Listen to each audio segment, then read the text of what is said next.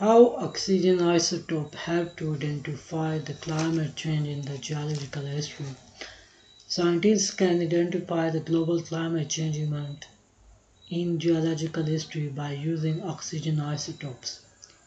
During the time of ice ages, the concentration of oxygen 18 which is the heavier oxygen isotope would be higher than the period of an interglacial during the period of warm water.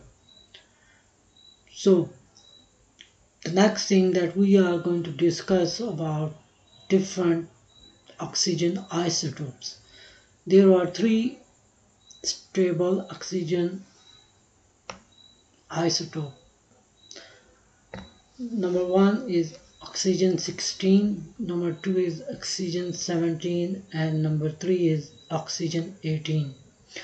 The number of proton in all these three isotopes are the same, which is 8, but the number of neutron increases from 16 to 17, 16 to 18. Oxygen 18 have 8 neutron, while oxygen 17 have 9 neutron and oxygen 18 have 10 neutron. Similarly, the concentration of oxygen 16 which is the lighter oxygen isotope have higher as compared to oxygen 17 and oxygen 18 the concentration value is of 16 is 99.76 percent whereas oxygen 17 have the concentration value is about 0.038% and oxygen 18 at the concentration value of 0.200%. So the concentration of heavier oxygen isotope which is oxygen 18 is higher in cold water during the time of glaciation. The concentration of lighter isotope which is oxygen 16 will be higher in the water evaporated by animals or plant. It means that the during, during a warm water uh, during the time of interglaciation. The next thing that we are going to discuss about is what is the relation or what is the link between the oxygen isotope and the shells of organism. Well, the most marine organism shell are formed from calcium carbonate, which is CaCO3, commonly known as limestone. Organisms use the oxygen from the seawater to build the outer core. So the concentration of specific oxygen isotope is preserved in the organism shell. If the concentration of lighter oxygen isotope increase, the organism shell will would be made from lighter oxygen isotope. Similarly, in the case of heavier oxygen isotope, while during the time of glass glaciation, during the during the time of ice age, a glacier the concentration of oxygen 18 will be higher. So the shell of organism will be made by would be made up of oxygen 18 so during the time uh, similarly during the time of warm water the concentration of oxygen 16 will be higher.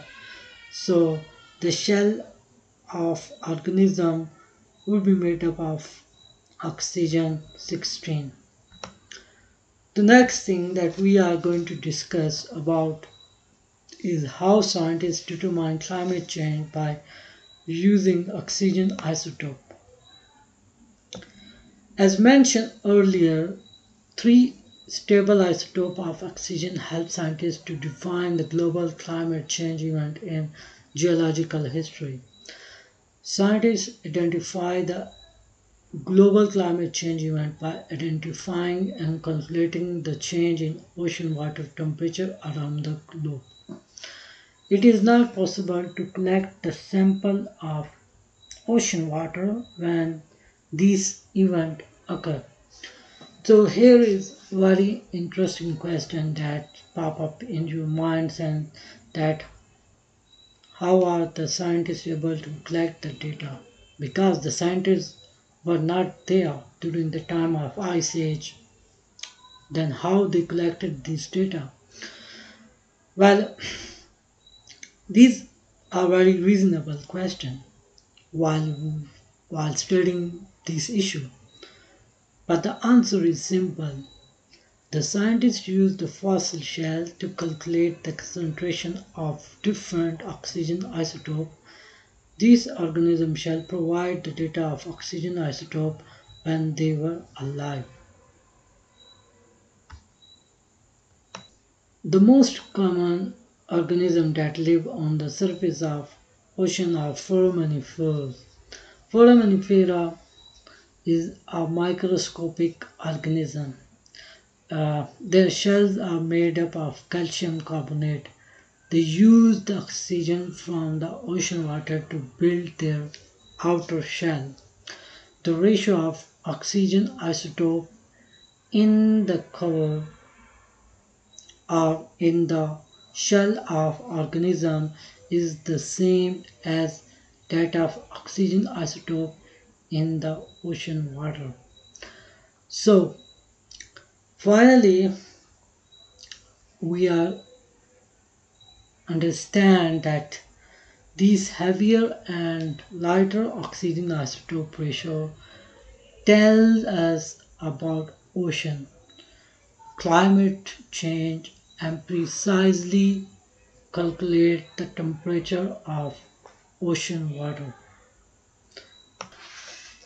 I hope you enjoy this video, uh, this uh, episode, and uh, if you have any question any suggestion please send me an email on my email address which is yakubawan47 at the rate of thank you